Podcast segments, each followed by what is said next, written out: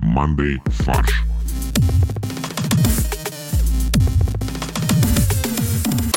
Всем привет! Это импровизационно-новостной подкаст «Мандай фарш». Восьмой сезон, третий эпизод. И я приветствую всех в нашей виртуальной студии. Борис, Всем привет. Максим. Простите. Э, Всем привет. У Бори просто ломается голос. Максим, Всем привет. отлично. И Олег, надеюсь, у тебя пубертатный период закончился. Привет. Привет. Ну что ж, э, я хочу в первую очередь всех поздравить с Днем Десантника. Он... Ты сказал не, сан- не сантника? С Днем Не, Десантника. ну десантники, я думаю, перед тем, как они вы- выпрыгнут с самолета, они не сантники. А те, кто засадники, они их сразу в другие виды войск пере... Выгоняются из транс- десантника. тр- трансферят, да? А, Власти Санкт-Петербурга поступили нечеловечным, конечно, образом, и они отключили фонтаны. Поэтому мы предлагаем так. Поставьте себе мандай фарш, потому что мы фонтанируем юмором. Но кто-то может сказать, что мы не фонтан. А еще мы поздравляем Гарри Поттера с прошедшим 40-летием. И я так рад, что он не стал героем фильма «40-летний девственник», потому что, как мы знаем в продолжении Гарри Поттера, у него все-таки родились дети. Мы не знаем этого, подожди. А в смысле не знаем? Знаем. Ну, мы знаем, что у них есть дети. Кто сказал, что это его дети? А, вот да, тут, конечно. Ну да, то есть это ее дети от первого брака. Подожди, а он женился на, это- на машине Джинни, или как она там называется? Станок Джинни. Он женился на, коэффициен- на коэффициенте Джинни. А я забыл, а что это означает? Что такое коэффициент Джинни? Неравенство социальное. Первый верхний квинтель к нижнему квинтелю. Те, кто смотрел э, постановку в Лондоне или в Нью-Йорке э, про взрослого Гарри Поттера, они знают, что у него с детьми проблемы там были в определенный период. Со своими или вообще? Со своим, со своим ребенком. Проблемы с детьми, да, это можно по-разному, э, Олег, понять.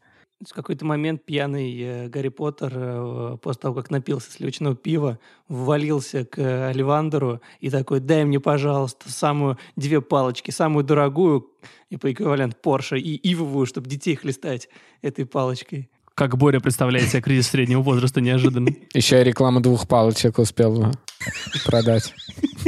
Спонсор сегодняшнего выпуска — две палочки. Отхлестаем одной, покормим другой. Ну что ж, на этой веселой ноте мы хотим поблагодарить э, тех, кто поддерживает нас в, в группе ВКонтакте. Мы там подключили Вики и Донат. Это такая система, которая поддерживает нас на ежемесячной основе. К нам присоединились еще Альбина и Станислав. Спасибо большое, что вы стали нашими донами. Глава первая. Новые правила жизни. Законы, распоряжения, приказы. Начался новый месяц, август, и мы расскажем, как изменится жизнь россиян, да и не только, наверное, россиян, в этом месяце. Слушай, ну если я правильно помню все, что со мной происходило в августах каждого года и со страной, то август это не очень э, такой оптимистичный месяц. Темная лошадка месяцев, назовем его так. Как минимум, потому что у меня день рождения в августе. Это, во-первых, первая трагедия, которая произошла В начале с, Росси- с Россией 90-х. в начале 90-х. Подожди, август 91 же, да, Олег? Август Да-да-да. 91 Ну вот. И как знаменитая она- и трагедия как она- Августа 91 И как она дальше цепную реакцию за собой повлекла. Просто падение доми- доминошек такое, которое мы наблюдаем до сих пор, да. Начнем мы с нашей любимой темы, это налоги. Поэтому мы открываем рубрику «Диалоги о налогах». Итак, жители российского города Чусовой Пермского края заставили платить за снег и дождь. В городе Чусовом жители в течение нескольких лет заставляли платить за атмосферные осадки, потому что в их коммунальные платежи, платежки включали сбор за таяние снега и сбор за дождь. Их э, заставляли не за, собственно, осадки платить, а платить за работу коммунальных служб, которые эти осадки собирали, обрабатывали, очищали. Подожди, мне очень интересно, как они собирали дождь. Ну как, ведра. Огромный целлофановый пакет натянули над городом, такой с дыркой внизу, куда стекала вся дождевая вода. Ты по радиоточке сообщаешь всем жителям, что вот э, завтра приносим собранную дождевую воду на главную площадь. Не, на самом деле это было включено в э, категорию водоотведения. То есть вот водоотведение — это ваша канализация, да? Но жители платили на 25% больше за счет того, что в, это, в эту сумму включали еще сбор за э, как бы водоотведение ст- оттаившего снега и дождя. Э, Например, все жители Москвы всегда жалуются э, мэрию, в мэрию или на мэрию, Точка. Все жители Москвы всегда жалуются. да, Вот нытики-то. на тему того, что типа, вечно в Москве не работает э, ливневая канализация, там, ливневки забиты и все остальное. Но а на какие деньги, э, собственно, город э, будет это делать? Если мы не Ну, платим. только- Э, Нужно Правильно, надо забрать у вот как у того города, где люди платят. Ну, наверное, самая большая проблема в данном случае это то, что это единственный пример во вс- на всей России, где такое ввели. Я думаю, проблема еще в том, что в часовом э, круглые сутки идет дождь. Круглый год. Но почему единственный? Вот э, э, в июле жители многоквартирных домов в Тобольске получили квитанции, эм, в которых в числе там платы за воду, за отопление и за все остальное числится услуга по уборке снега. В июле? В мае-июне. А, в мае-июне? Да, это же так логично, что в мае и июне в Тобольске снег. А в Тобольске Нет, может слушай, быть а снег если в мае. был? Да. Да, может быть, был снег в И Тобольске. в мае его убрать гораздо а, к- сложнее, потому что не успеваешь его убрать, он тает очень быстро. То есть тебе платят за то, чтобы ты убрал снег, поэтому ты постоянно бегаешь быстрее, чтобы быстрее природы, да, то есть так природа убирает снег, а так тебе нужно обогнать природу и убрать его раньше, чтобы получить свои деньги. Тебе нужно выпус- вызывать из отпусков резервную рабочую силу, чтобы они сидели на приколе и, ж- и ждали. Ты хотел сказать по приколу, да, Олег? Ну да, то есть э, коммунальные сотрудники просто бегают по Тобольску и ловят снег, пока Снежинки он падает ловим, с неба. Языком. Да, они пытаются его п- поймать. да. Да, Они также и дождь ловят. соответственно, Они бегают, I'm singing in the rain. И ловят дождь. Блин, и они еще спорят друг с другом. Я уже поймал типа на 100 рублей снежинок. А вообще очень удобно, на самом деле. Ты привлекаешь э, специалистов на уборку снега в мае-июне, а потом в июле ты этими же специалистами выбираешь тополиный пух. А где был тополиный пух в этом году? А он будет в декабре-январе. Все события отложили на несколько дней вперед, а Олимпиаду вот на год перенесли, поэтому в 21 году просто будет в два раза больше тополиного пуха. А судя по смете города, то тополиный пух ожидается особо активный в декабре-январе. Та- Там уже и повышающие коэффициенты на уборку закладывают. Да, у тебя ты в квитанции не видел у себя топ- уборка тополиного пуха? Когда минус 30, гораздо сложнее его убирать, поэтому и разумно, чтобы б- люди больше платили. Да, и тебе приходится еще сепарировать снег от тополиного пуха. В этом году должна была пройти перепись населения, но она не пройдет. Она пройдет, на самом деле, в 2021 году. Ее отложили из-за эпидемии. Но есть новости и про нее. А Заместитель руководителя Росстата сказал журналистам, что ведомство не будет бороться с россиянами. Наконец-то. Ведомство не будет бороться с россиянами, которые в ходе переписи населения называют себя эльфами или гоблинами. Я представляю, что приходит человек, который записывает о тебе всю информацию. Ты как бы сомневаешься, открывать ему, не открывать, а то и- вдруг он бороться с тобой начнет. Заходит, садится на диван такой, а вот кто вы по национальности? Ты ему говоришь, а я эльф. Он такой, а ну-ка встал, а ну-ка встал. Сейчас Сюда я тебе иди». наваляю. Сюда иди. Не, а может быть наоборот, они боятся, что им наваляют, поэтому они говорят, я эльф. Они, они боятся, что эльф выстрелит из лука в него, да. Вот, ну ладно, эльфы, но кто добровольно себя гоблином назовет? А если вот реально гоблины? Ты можешь себе представить, если у человека, ну, как бы он отдает себе отчет, э, что он плохой человек, неприятный, сам себя называет гоблином, По национальности. да? Да нет, слушайте, это реально просто в труднодоступной территории, там реально живут гоблины, и они из года в год их все время обижают, называют, типа, ох, опять там типа тысяч человек пошутили, что они гоблины. И весь городок такой, в смысле, в смысле пошутили, посмотрите на нас, вы что, тупые? Мы, вот они, вот, мы все зеленые, маленькие, добываем золото, воруем у людей, не знаю, там грабим всех. Мы Живем под гоблины. мостом. Живем под мостом, да, у нас вон весь город в мостах, что за хрень? гоблинский, гоблинский автономный округ знаменитый. Но вот на самом де- вот на самом деле есть же, да, такая, ну, я не знаю, проблема это или нет, но вот Росстате считает, что это не проблема, что люди шутят. А мне кажется, что надо их э, ловить на этом. Вот ты говоришь, что ты эльф, сказал, да? А ну-ка скажи что-нибудь по-эльфийски. А я правильно понимаю, что эм, количество эльфов в течение переписи должно, ну, либо только увеличиваться, либо оставля- оставаться неизменным? Нет, подожди, они же Потому могут, что они упл- же они, бессмертные. могут уплыть в свои там эти земли. В прошлой переписи я точно помню, что были еще джедаи. Но Ну, джедаи — это же религия. То есть ты можешь быть одновременно эльфом и джедаем. Да, эльфам Ну, по национальности и На- джедаи По по- национальности. По работе? типа? По да, по религио- работе. Ждаем по религиозной принадлежности. You know, I'm, so- I'm something of a Jedi myself. А у нас есть пересечение какой-нибудь актеров между фильмами? Саруман — это граф Дуку. А, я понял. Энди Серкис, вот а, кто да, играл. вот да, я согласен. А это кто? Энди Серкис это, Это Голум. Голум и этот, как его, э, Сноук. Мгм. А, то есть Голум дорос до того, что он стал Сноуком? Грязные джедайсы, что у них в карманцах? Или он, наоборот, уже постепенно просто превратился в голума. Нет, так Сноука же убили, Да. поэтому, скорее Спойлер. всего, это... Ну подожди, Голум тоже умер. Нет, Голум не Он умер. упал... А, он упал в пропасть, конечно. Он упал в пропасть и стал силой. Все, кто... И сила материализовалась в Сноука. И он такой, типа, what the fuck, где я нахожусь? Ну и начал Я, там. я где-то в далекой-далекой галактике, судя по всему. Ну что ж, мы переходим к каламбурлеску «Платиновая ревда». Мы обсуждаем новость, потом придумываем к ней прикольные каламбурные заголовки. Максим, какую новость мы сегодня обсуждаем? Мы обсуждаем новости про книги. Дело в том, что Минкультура выпустила новый документ, который регулирует то, как книги должны храниться в библиотеках. Дело в том, что у книг, как и у других э, объектов информации, есть возрастная маркировка. Есть книги, которые не предназначены для детей, то есть имеют маркировку 18+. И вот Минкульт говорит, что эти книги нужно теперь хранить отдельно от других книг. А именно, либо в отдельном помещении, которое закрывают на ключ, либо в общем зале, но в отдельном шкафу, который тоже закрывается на ключ и который постоянно находится в поле зрения работников, либо вообще в отдельном зале, который предназначен для обслуживания взрослых посетителей. Знаешь, это как, как показывают в американских фильмах видеопрокат, и там есть отдельная за занавеской такая невзрачная Да, комната, да, где да. Вот, вот я думаю, так же будет в библиотеках теперь. О, я случайно зашел сюда, я, я думал, здесь выход. О, Наталья Александровна, вы тоже листаете «Тихий Дон»? «Э, Нет, нет, что?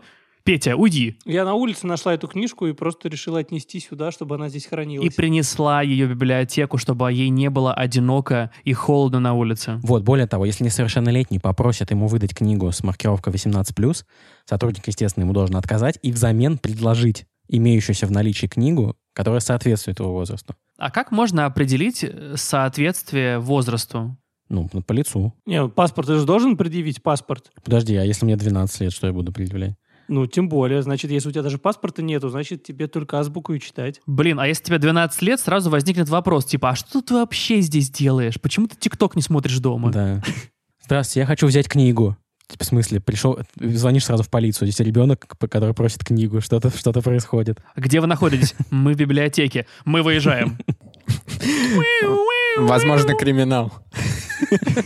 Он что, закладку ищет? Андрюха, у нас читатель, возможно, криминал. Похоже, мокруха. Ты что хотел почитать? Библию хотел почитать? Нет, нет.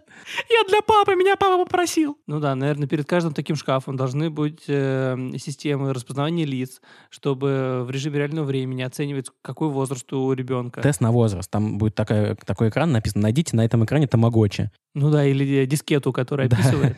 Э, опишите, что это такое. При- несколько предметов и написано, что из этого используется для перемотки кассет. Нет, и, и такой вариант ответа. Что такое кассета? Все сразу. «Э». И, или там кодовый замок, но он не кнопками набирается, а диском. С- сразу наклейка справа висит какой код. Я на самом деле поддерживаю. Ну, вот, допустим, э, волшебник изумрудного города.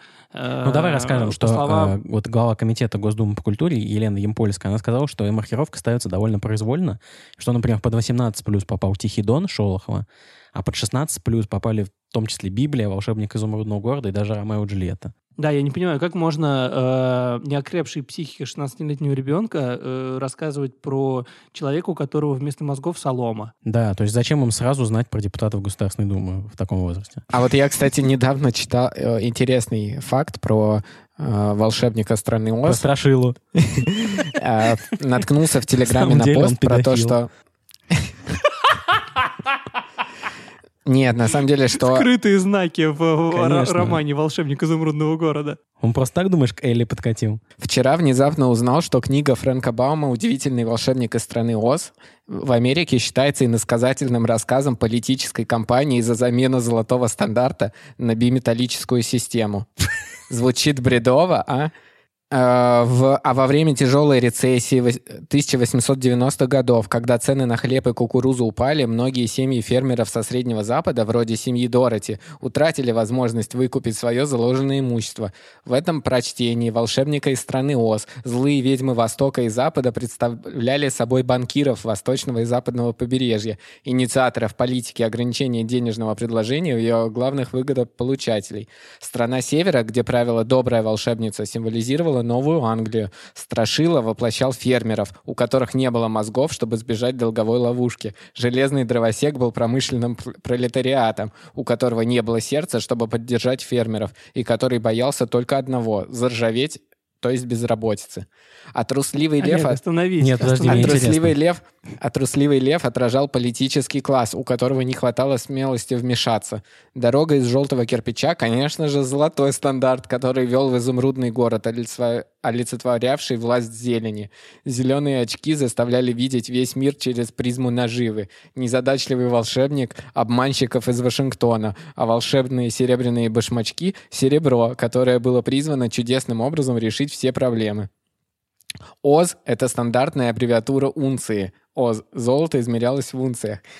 Некоторые высказывали предположение, что сама Дороти представляла Теодора Рузвельта, бывшего президентом США с 1901 по 1909 год. В год издания книги как раз готовился к походу в изумрудный город, на Вашингтон, поскольку Дороти — это Теодор, только со слогами в обратном порядке. Как попытка создать новый волшебный мир, история Баума оказалась на редкость удачной, а вот как политическая пропаганда — не очень. Так, у меня самый важный вопрос. А Татошка-то это кто? Подожди, а у нас тогда, а у нас тогда ш- чего пропаганда была, я не понял. Сталинизма. К заголовкам, да? Да, давайте я начну. Сейчас я открою свой файл. Давай мы как раз по алфавиту начнем. А, Олег. Запретная секция. Доп- допуск в нее получают старшекурсники, готовящие домашку по защите от темных искусств. А, нет, простите, это я открыл книжку Гарри Поттера. Олег, мы заголовки читаем, мы не статью пишем. Тогда хороший заголовок — это «Защита от темных искусств». Я, к сожалению, придумал и успел придумать только один заголовок. Пошел вон. Ни слова о полку Игореве. Неплохо. Хорошо. Но у меня есть э, ря- рядом с тем, что говорил Олег, э, просто запретный слог. А я подумал, что если как бы в библиотеках сейчас комфортные стали условия, поэтому библиотеки всегда плюс 18. А, приглушенный Дон. Э, Дон, который заткнули, ты имеешь в виду? У меня вот есть целая серия заголовков э, на лит- литературную тематику. Ну, ка- это логично. Ну А я Давай. думал про, про волшебника Оз. Да. Нет. э, они- Биметаллический стандарт. э, такая с некими аллюзиями на с- произведение и их содержание. Первое это 1901. Это приказ э, Минкульта, вот у него, он идет под номером 1901. 436 ФЗ градусов по Фаренгейту. Это, если вы не знали, то это 436, это ФЗ о защите детей от вредной информации. Ну, мы знаем, Олег, не надо нам объяснять как бы очевидные вещи. Наизусть знаем все законы про защиту. У нас детей. он э, висит перед микрофонами, Да. чтобы мы не забывали, Мы забывали, когда как говорим. защищать детей. Это Следующее. О дивный новый Минкульт. Отлично. И моя борьба с развратом.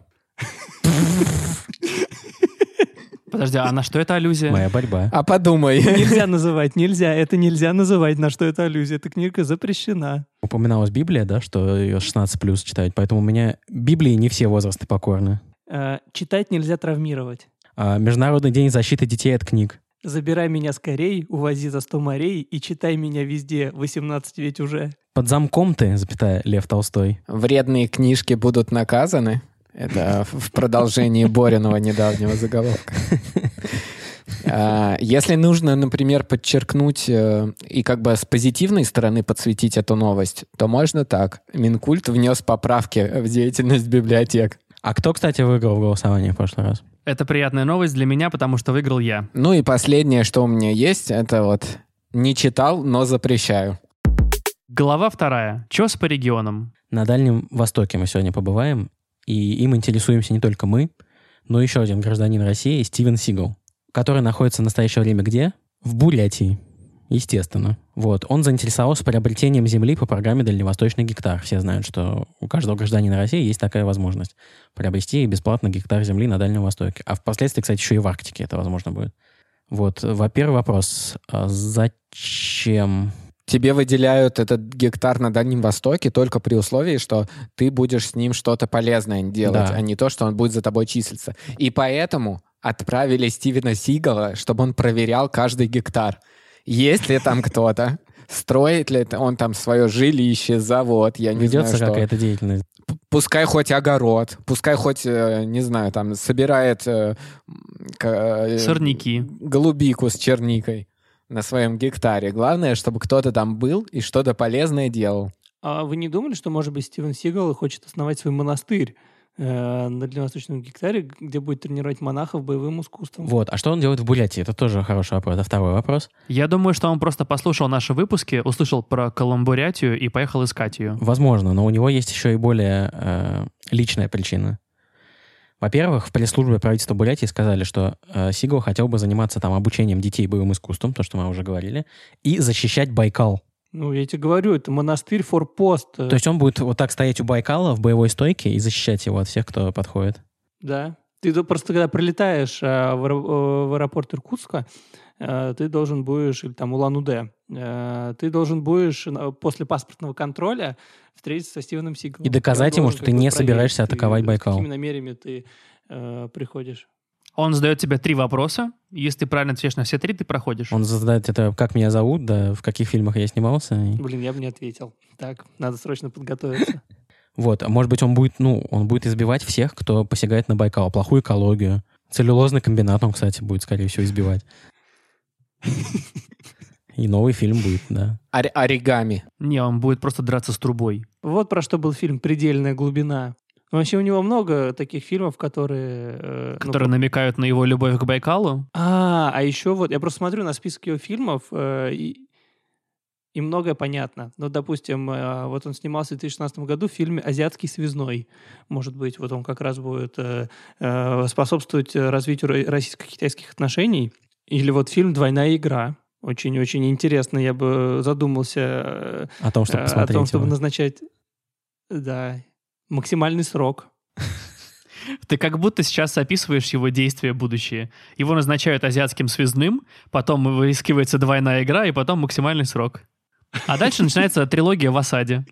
Потому что его не могут задерж- задержать, его не могут. Вот, но помимо этого, в Бурятии Стивен планирует познакомиться с культурой и традициями старообрядцев, потому что, по его словам, его предки из Кяхты, которая находится в Бурятии. Я вот сейчас открыл карту.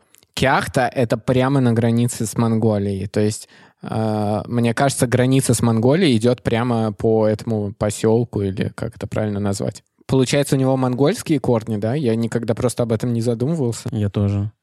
М, Выглядит это, конечно, как-то странно. Я вам уже рассказывал, мне кажется, я в этом подкасте рассказывал э, историю про то, что в Осташкове э, Тверской области считают, что Гитлер оттуда родом.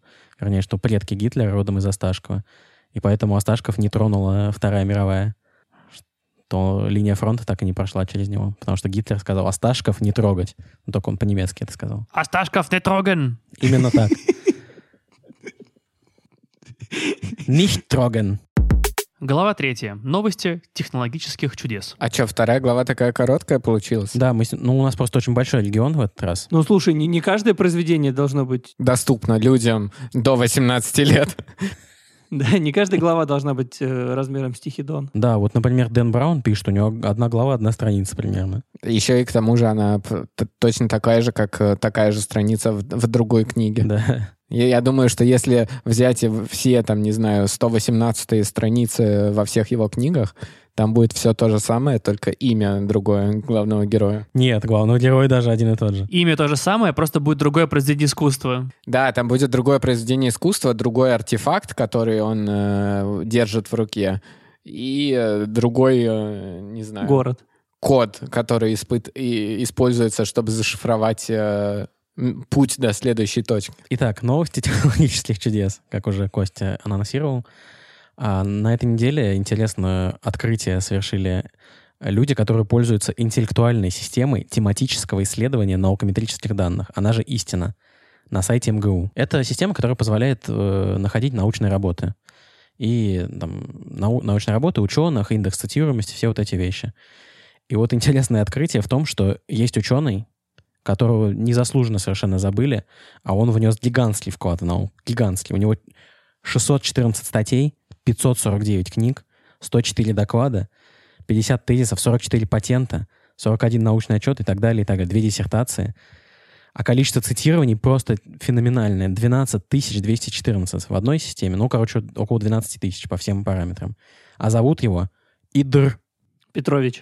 Идр. Стрельников. Ну, нет, ну, видимо, какое-то азиатское, может быть, имя, не знаю. Идр. Идр Петрович Стрельников. Все называют его Идор. Опять этот Идор написал свою статью. Так, а я просто, чтобы я сра- правильно понял и не, в- не, в- не вошел в заблуждение. Это имеется в виду, что типа и другие, да, как пишут после там, Да. основных авторов. Но с точки Так, и- зрения с точки зрения МГУшной системы это самостоятельный человек, да. Но единственное, что вот Да, что, и- что, э, что заподозрили, ф- он всегда в соавторстве с кем-то пишет. Никогда один ничего не написал.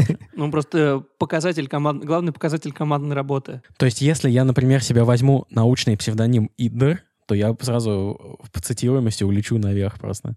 Ну, ты примерно будешь э, там наряду с другими знаменитыми учеными э, финского, финно-угорского происхождения э, Википедия. Виктория Педия, назовем ее полным именем. Э, Это или, причем целая э, семья. Сергей Викто- Потолка. Виктория, П- Википедия и энциклопедия. Сергей потолка, сокращенно S. Потолка. Ну да, да, да. Э, Знаменитые ис- источники информации. Олег Тимофеевич Балды. Но я вспомнил еще одного знаменитого э, деятеля, скажем так, научного. Это Николай Александрович Абум. Мне кажется, у него обум, там плавающее ударение. Да, да, да. Оно плавает в зависимости от его знаний. Вот, и я надеюсь, что эти, этот вклад будет оценен по достоинству, и Нобелевский комитет обратит на это внимание пл- и выдаст ИДР премию сразу по всем наукам. А может быть, кто-то скрывается за этим все-таки? Игорь Друсь. Или Григорий Родченков. Какой ин- интересный переход. Дело в том, что Григорий Родченко снова появился. Ну как появился? А Он Родченков или Родченков? Родченков. Родченков. Или сейчас это уже не важно, потому что его зовут по-другому. Его зовут Предатель. А я правильно понимаю, что он просто уже потратил все бабки, которые ему заплатили в предыдущий раз, и теперь снова хочет похайпить? Да, потому что он написал книгу. Давайте так начнем. Может, кто-то не знает, кто такой Григорий Родченко. Если вы вид- помните про допинг-скандал с нашей сборной, который еще в 2016 году начался, то Родченко был главным его фигурантом. Он бывший глава Московской антидопинговой лаборатории, который сбежал на Запад и рассказал страшные тайны о том, как в России организована допинговая система. После этого он изменил внешность, но почему-то с измененной внешностью появился на телевидении. Типа, вот какая у меня теперь внешность, сказал как бы Григорий Родченков, сказав при этом, что он скрывается от российских спецслужб. Я думаю, он просто хотел показать что-то из серии «Смотрите, до чего допинг доводит». Как меня он А. изменил. То есть это вот от прим- применения этих всех химических веществ у него так изменилась внешность сама. Это не пластическая хирургия была. Да. Да, если пить мочу спортсменов, то станешь таким. Интересно. Теперь Григорий написал книгу, которая называется «Дело Родченкова». Как-то не довольно не, оригин- не оригинально, да. Но почему это дело его жизни? Он написал книгу, это его, его рук дело. Причем это на самом деле это вообще не имеет ни отношения к допингу, это просто сборник сказок. Да. Про Олимпиаду в Сочи. Да, про золотую эту дорожку, которая ведет к Сочи. Не продолжай, Кость. Дорожку из белого известняка. Вот, так вот, за три дня до выхода своей книги Родченков, вопросительный знак, появился в э, интервью BBC Sport. Он поговорил с журналистами по Zoom, но он был полностью замотан, его лицо было полностью замотан черным шарфом, и он был в широкополой шляпе. Он напоминает пугало из э, фильма ужасов. Мне он напоминает Джиперс Криперс. Да, вот, спасибо, Джиперс Калиперс. Ну вот я, вот у меня одного вопроса, или, может, я один зритель BBC Sport, у которого вопрос, а почему мы должны быть уверены, что это он? Я думаю, всем плевать просто. Ты чё, Максим, работаешь, что ли, на российские э, масс-медиа? Тебе заплатили сомневаться, что ли? Он сказал в этом интервью, что он изменил теперь не только внешность, но и жесты, и манеры поведения, чтобы его не опознали. Я думаю, что в следующий раз, уже когда будут там разбираться в этом деле, и возьмут у него ДНК-анализ, он скажет, что он и ДНК еще поменял. Ну, вообще, конечно, вот там на картинке есть задник, и я думаю, что наши спецслужбы легко опознают, где это находится, вот эти три вертикальные полоски жалюзей. Да, там как раз э, есть широкий промежуток между двумя э, как бы полосками жалюзи. И там, если увеличить, э, видно номер дома и улицу э, напротив, где это снято. И уже выехали. Да, а в отражении шляпы видно другой дом. Слушайте, ну мне кажется, наши спецслужбы как бы уже понимали, что если это публикует BBC Sport, то нужно ехать на улицу BBC-шную. А то, что они сейчас не смогли до сих пор д- э, ликвидировать и дотянуться до Родченкова, это означает, что он, скорее всего, живет на, к- на достаточном удалении от каких-то известных соборов и достопримечательностей, на которые можно сослаться в качестве э, цели посещения. Да, причем все знают, где он живет, но никто не может придумать легенду, зачем туда поехать. Сейчас вот э, со всей этой историей с Белоруссией э, я читал комментарии, Лукаш... которые Лукашенко дает, и он как раз рассказывает о том, что они все называют разные цели приезда, но вот там половина из них ехала в Турцию, чтобы посмотреть на собор Святой Софии. На шпиль собора Святой Софии.